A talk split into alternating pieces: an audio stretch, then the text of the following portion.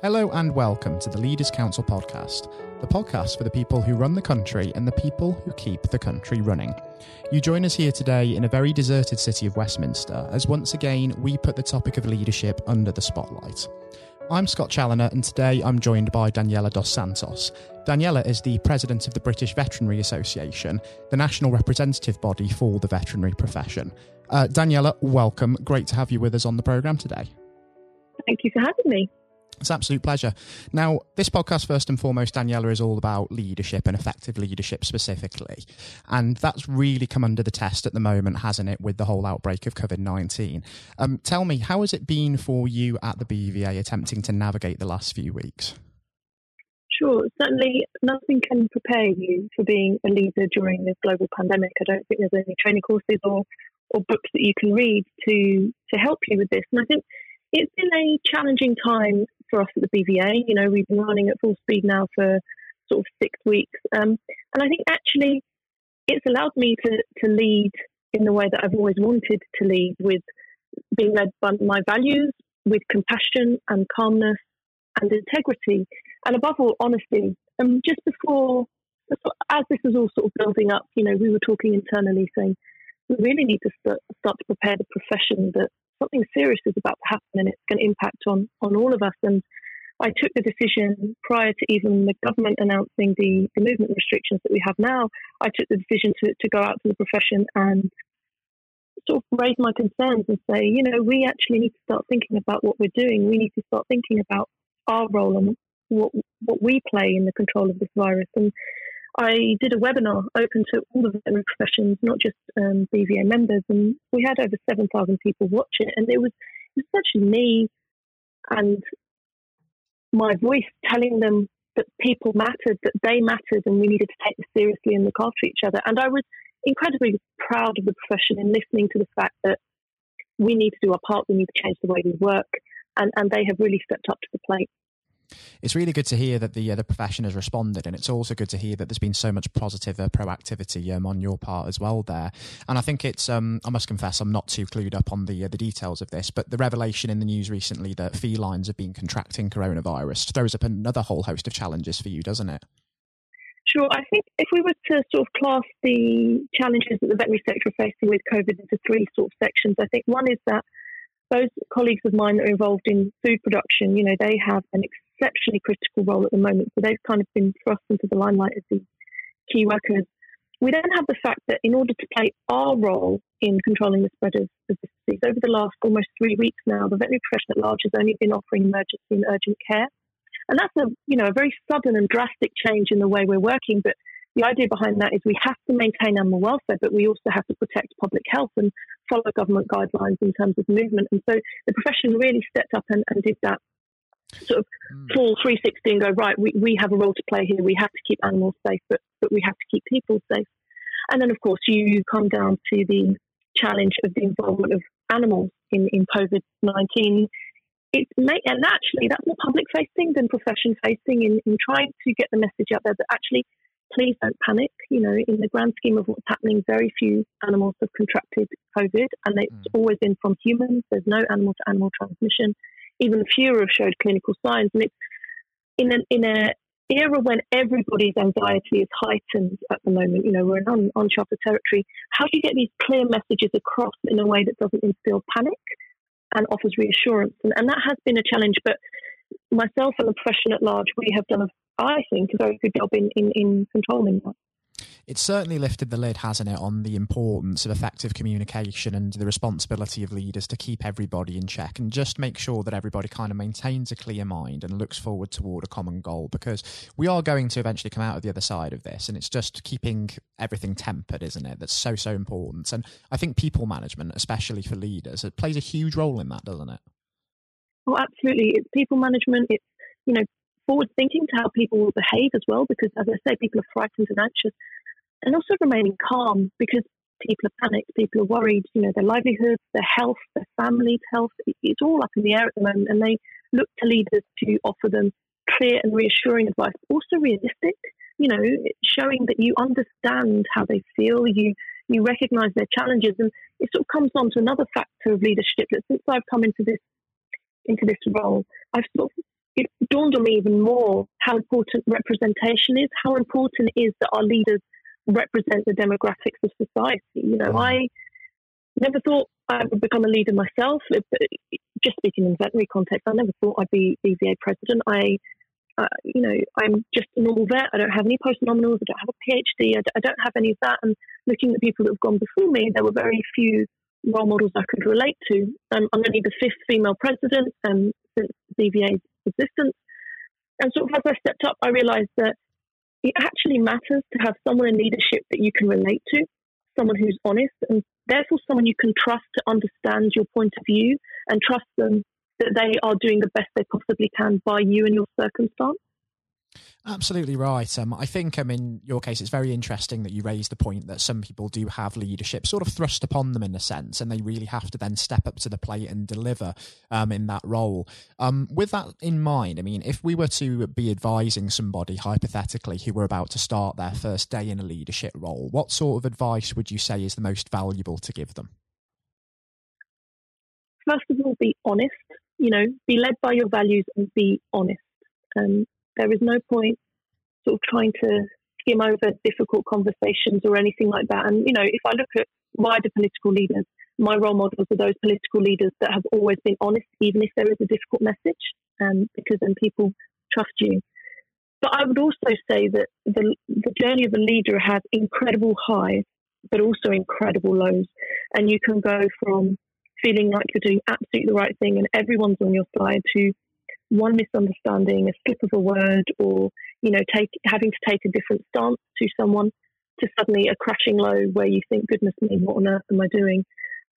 It's important to speak to people around you and to look after your own emotional health as well during that. It is. And do you think it's important in terms of being a good leader to have setbacks at some point in your career? Because some people may look at leaders and think that leaders are ready-made people who are born with the qualities that they need. But it is about a process of development, a learning curve, as it were, isn't it, as well? Well, I'm certainly not someone that was born, I don't think, to lead anyway. If you look at my background, I grew up in central London. My parents are immigrants. They are what people would call low skilled workers. My father walked out when I was 13, so I was essentially brought up with my mum. I didn't have anyone in my family that had been to university, had no access to science role models. It actually took me 5 attempts to get into vet school, so it wasn't an easy ride for me. And certainly all the difficulties I've gone through, I can now see have helped. I can understand people's different opinions more. I can see where things are difficult. And to be a leader, you don't have to follow a certain path. I think you just have to be true to yourself and to care about people, because one of my greatest values is people matter. And that is something that leads me all the time. If people feel like you care about them, they trust you. And they believe you value them for who they are, that they don't have to be a certain way. They're just valuable exactly as they are. And I think anyone has the capacity to be a leader if they don't restrict themselves, if they don't look up and think, well, I don't look like that person, I don't have the same background. But then that comes onto a whole different subject of the fact that role models are important, and you don't feel like you can be what you can't see. And certainly, actually, within the profession, there's an issue with diversity within the profession, which, again, I think is something that perhaps is the same in leadership positions, actually. That is a very important point that you raised there. And there is, of course, a lack of equal representation in many examples of leadership, many professions. And I think sometimes there are certain things which put people off trying to go for leadership positions, be it fear of criticism, be it fear of failure. And I think a really important message to give to the next generation of emerging leaders is to not be afraid of making mistakes, to be eager to learn, but also to not sort of shy away from criticism as well, because we see an awful lot of that, don't we? Absolutely. And I think there's sort of a flip to that. I think you have to learn from your mistakes. You have to accept that you're never going to get it right. I think I would urge anyone listening who has aspirations for any form of leadership that you don't have to look a certain way or be a certain way or come from a certain background to make it. But I think wider society has to be aware that there's this narrative that we tend to always get the same leaders and it's always the same sort of people. But the problem we have is that society, in this sort of a wider scale, it becomes open season to anyone who does put themselves forward to be brought down, and often unjustifiably so. You know, I can speak as a woman. Some of the vitriol and attacks I've received from within my profession, my male counterparts before me would not have experienced. And it got to a point that we actually wrote an open letter to the profession asking people to say, as you said, criticism absolutely fine and valid, and we welcome it and it should be there, but personal attacks are not welcome. And I think if you look at wider society, leaders are often personally attacked. No reflection on their leadership style. It's just society feels like they have a right because someone has put themselves forward to be a leader to do that to them. And I think anyone listening, you have to kind of take it with a pinch of salt. Sometimes it's difficult, and that's why you have to keep talking. But you just need to stay true to yourself. Certainly, and I can see exactly where you're coming from there, Daniella. It's really important for anybody listening to take that on board. But also, it brings me quite nicely onto my next question.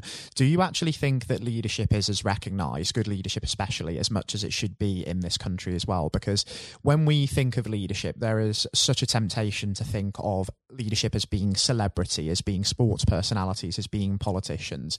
And yet there are so many examples of good leaders who are working within business, within organisations, and quite often that type of good leadership can so often go unseen, can't it? I think there's two issues in what you've just said. I think there is a stereotype of what a leader looks like. You've touched on, you know, the celebrity, the sport, and the politicians. And actually, even if you were to take those three groups of people as separate groups, there is a stereotype that in order to be a political leader, you need to look a certain way, be from a certain background, because otherwise it's really tough, and why even try to get there. If you look at celebrities, you certainly do have to look a certain way and have a certain attitude, and therefore why bother? And again, to a degree, in sports stars, you have to have that talent, but then again, you have to put forward this persona. And there are many people out there that will have interest in these sectors, but will be put off because there's no one that looks like them. And as you say, often leadership isn't actually recognised. You know, when I put myself forward for this position, I didn't actually recognise the word leadership, which sounds crazy when I say it now, but I didn't recognise that I was going to become a leader in it. And it took me a few months of being in the role to realise that people now were looking up to me and looking to me for leadership. And I think perhaps it's about broadening society's understanding or reflection on what leadership is. You know, there are incredible leaders in the science community, in the media community, in business, as you say, but they're not recognised outside of their own sphere. And I think it's more about recognising, to me, that leadership is someone who has compassion and understanding and tries to guide a group of people or a sector in the best possible direction. And I think that leaves us with plenty of room for thought, absolutely, Daniella, and I can see exactly where you're coming from, as I say. I am conscious of running out of time on today's programme, but before we do wrap things up here, do give me an idea of what you imagine the next 12 months is going to hold for yourself, for the British Veterinary Association, and also what you hope to collectively achieve in that time, particularly going through COVID-19 and beyond the other side of this outbreak. Sure. So I think the next 12 months will unfortunately being sort of shadowed by COVID-19, I think the profession and the world is going to look very different after this. And I think the next 12 months will involve the profession trying to readjust to whatever the new normal looks like and ensuring that we maintain animal health and welfare.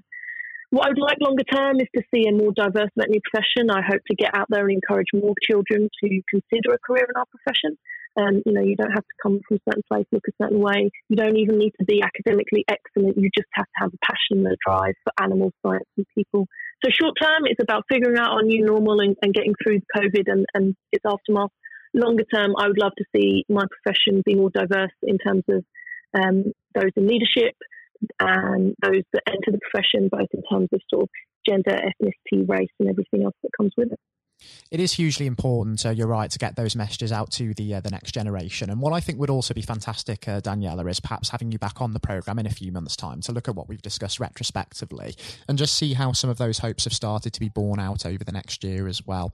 But for now, it's been really insightful and also an absolute pleasure having you on the programme. Thank you for coming on today and speaking to me for the benefit of the listeners. Thank you very much. I've really enjoyed it. Thank you so much, Daniela. Cheers. Take care. Take care. Coming up next on the programme, we'll be handing over to Jonathan White for his exclusive interview with Liz Field, the Chief Executive of the Personal Investment Management and Financial Advice Association.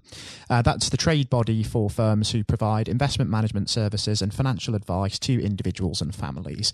I hope that you enjoy listening just as much as Jonathan enjoyed speaking to Liz, and that's coming up right now.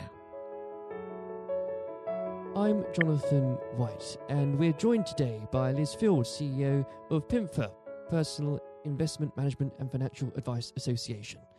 What a great mouthful. Liz, thank you very much for coming on today. No, thank you for inviting me. No, not a problem. A complete pleasure. And I think it would be a great place to start, if we may. There's maybe a little bit of background for the listeners. Obviously, PIMFA does work in across the board these days, but of course it was only founded 3 years ago, and of course APFA and the WMA were merged. That's right, yes. I think it really was a reflection of where the industry was going in terms of the provision of financial advice and helping individuals with their personal financial futures, that we felt that it was necessary for the two bodies to merge together. But both, well, certainly the Wealth Management Association and its predecessors have been around for nearly 30 years now, actually. But you're quite right. As PIMFA, it's been nearly 3 years now. And the probably a very wise move, because the PIMFA's been going from strength to strength since. What would you say at the moment are the priorities for yourselves there? I think there are a number of priorities. I mean, we represent a diverse group of businesses, which all have one thing in common, which is that they face the clients, they face the consumer. So whether that is face-to-face or whether that is online, it's all about helping individuals to plan and save and invest for themselves and for their families. But we're going through a number of key challenges. I mean, looking at a macro level, if you like, markets are a little turbulent. It's very challenging to kind of navigate the investment management world. So even more reason why you need a financial advisor and an investment management firm to help you, because it is quite a complex arena. And that's not helped by the lack of financial education more generally. So if you have that as a backdrop, and then politically you have what's going on with post-Brexit and where the rules are going to come from in future, all of that is still to be negotiated.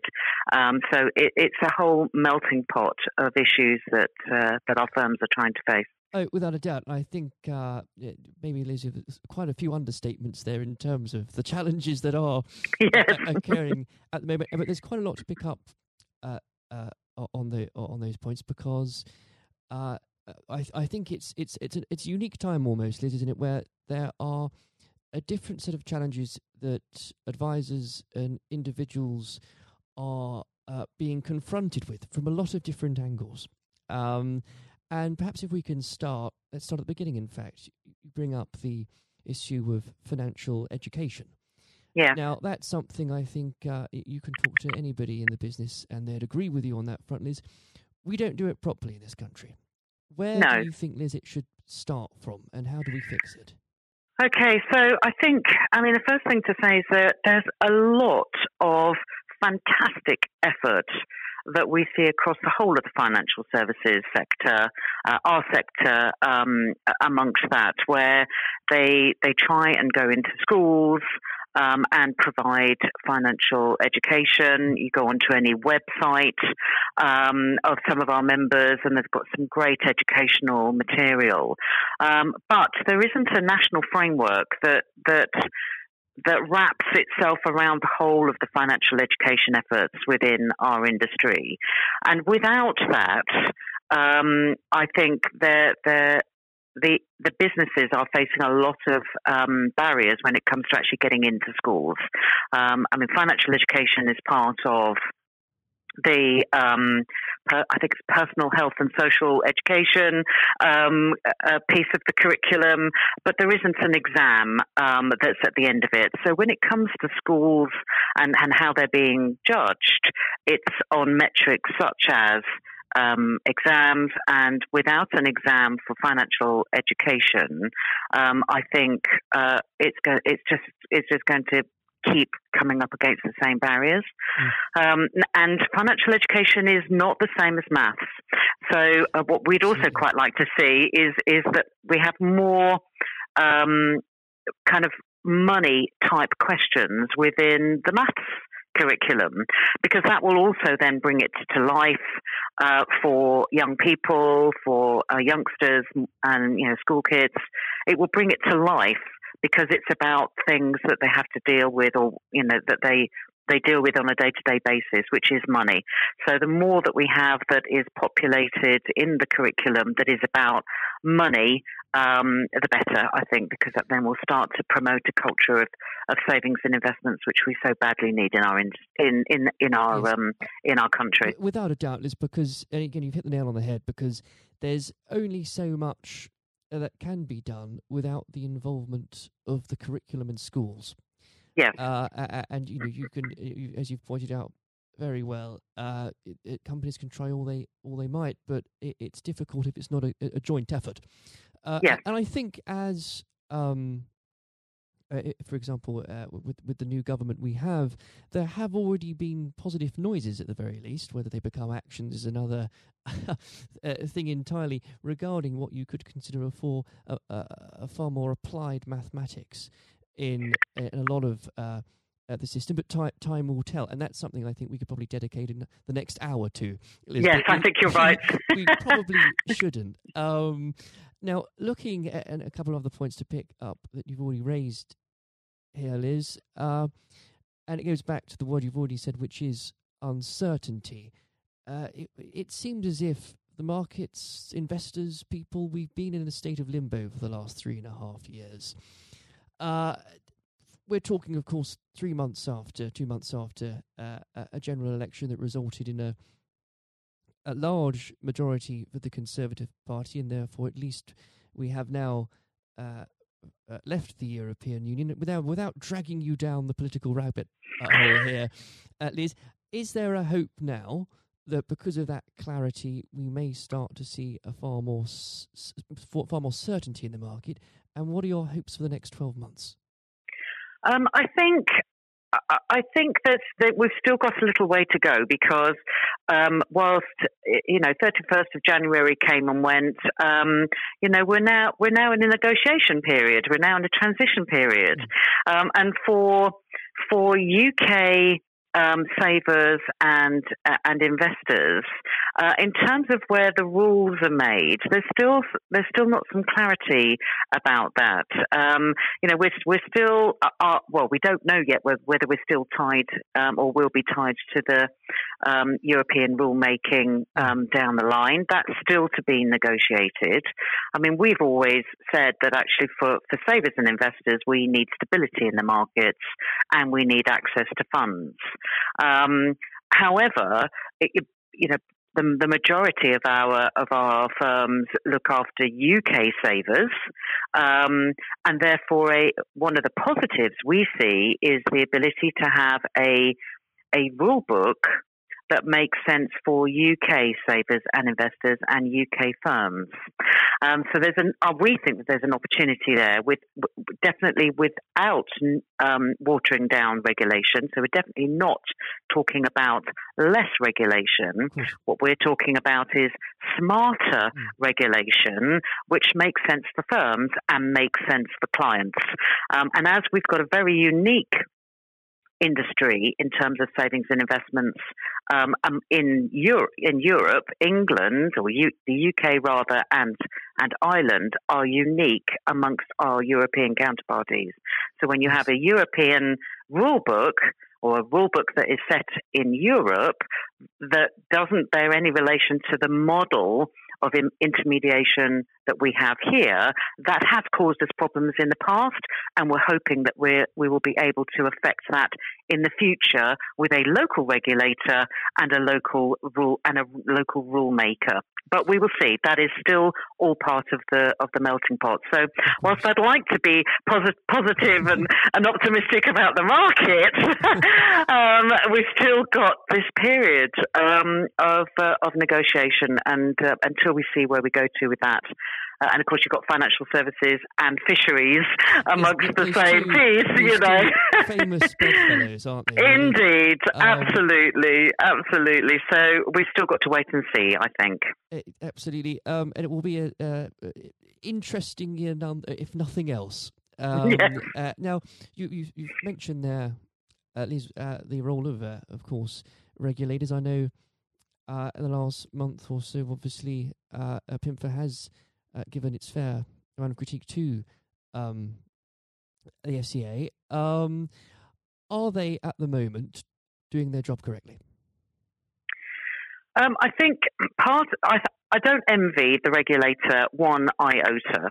I think if you look at the number of people that they have in the supervisory team and the number of firms that they have to regulate, it is not an enviable job by any stretch of the imagination. Yes, we have been critical, not least of all because we are expecting better supervision to prevent firms from failing, and certainly to prevent firms from failing in the spectacular way that they have in the last few years, which has impacted on the size of the Financial Services Compensation Scheme levy. And this levy is paid for by firms within the industry. And our firms are a majority of small to medium-sized firms, and their bills have gone up exponentially. Our criticism is that, you know, we don't object to having an FSCS levy or, you know, the lifeboat funds to pay, you know, recompense to consumers. And our view has always been that the polluter pays, but the polluters have long since folded by the time it comes to any payment, which means that good firms are paying for bad firms. So the system, we believe, is broken. And I think that is about the regulatory perimeter. You know, what is it that the lifeboat fund should be protecting? The perimeter is too big. So that, you know, what is the nature of risk? That all needs to be redefined, we believe, and recalibrated, which then enables you to determine, well, if that's what risk is, then how do we protect it and how do we levy for it? And that is all linked to better supervision. So that is something we have been critical about. We're in the process of finalising a paper which we have positioned in a constructive manner, which is these are some of the things that we believe FCA you should be looking at in your supervisory process, and we want to help you to do your job better. Now, I know there's no such thing as a magic wand, Liz, and perhaps it'll be putting you on the spot. But if let's imagine you did have one just for this afternoon, perhaps, and you were able to change one thing about that system. And perhaps I shouldn't ask this because if your report isn't out yet, you might want to reveal something that's in it. But if you could. What would be your number one priority? my number one priority to solve the system. In terms of reform? In terms of reform, what regulatory reform, you mean? I think, oh goodness me, the one thing. It is a bit of a mean question. It is, gosh, yes, wow. I think it's about the regulatory perimeter. Sure.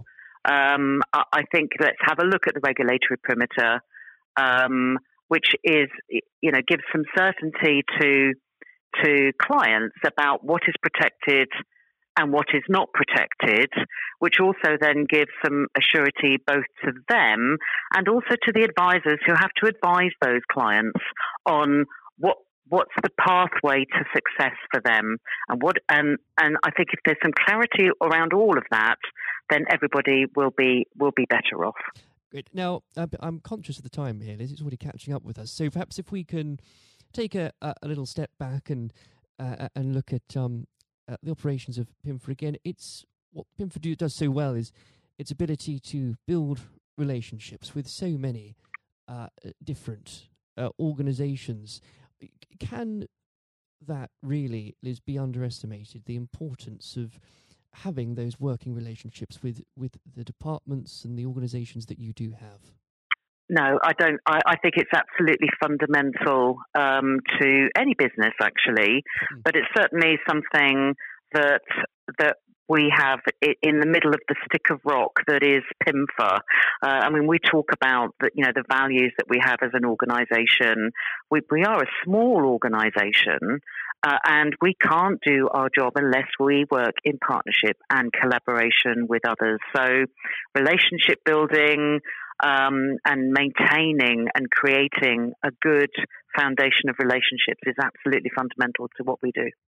Without a doubt. And I think that's the key point, Liz, isn't it, that that's so applicable to any realm, whether it's business or politics or any areas of life. And I think, and because of the time here, I must start to wrap up, but perhaps I can ask Liz, looking forward, and I know the next 12 months is full of uncertainty, what are the plans PIMFA has for it nonetheless?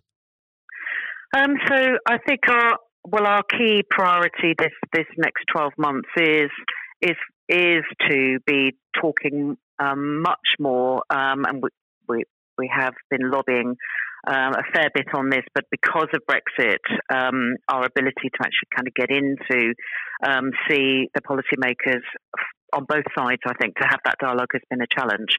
But we're finding that is changing. They want to hear from us. So I think our priority is around that regulatory perimeter. And what does regulation look like for us moving forward? But at the same time, it's not just about the future of regulation, but it's also about the future of supervision, because the two of those go hand in hand. So those two are kind of what are the main areas over the course of this next year. Having said that, we have a manifesto that's got six pillars in it, and regulation and supervision and the future of that is just one of those things. There are a whole host of other things. Promoting the sector as a force for good and as an integral part of an individual's kit bag for financial and mental well-being is another key strand of activity. So I think future of regulation, future of supervision, and then promoting the sector as an integral part of everybody's kit bag in building their personal financial futures. Well, Liz, there might never be a more important year, or has not been in a while, that will determine the future, all of those things, and perhaps never a year where so many people pay attention to what happens to Britain's fish stocks. But it's been Liz, an absolute pleasure discussing that leadership with you today. I hope very much we can sit down perhaps later this year when there's a bit more clarity perhaps and talk through a few more things. Thank you. I would love to do that. Liz, thank you very much. Thank you. This has been the Leaders Council podcast. Thank you for celebrating excellence in leadership with us. I've been your host, Scott Chaloner. Until next time, goodbye. Thank you for listening to our podcast. The views expressed within the podcast do not reflect the views of the Leaders' Council of Great Britain and Northern Ireland, its parent company or subsidiaries, members of staff, or other guests of any other person therein associated.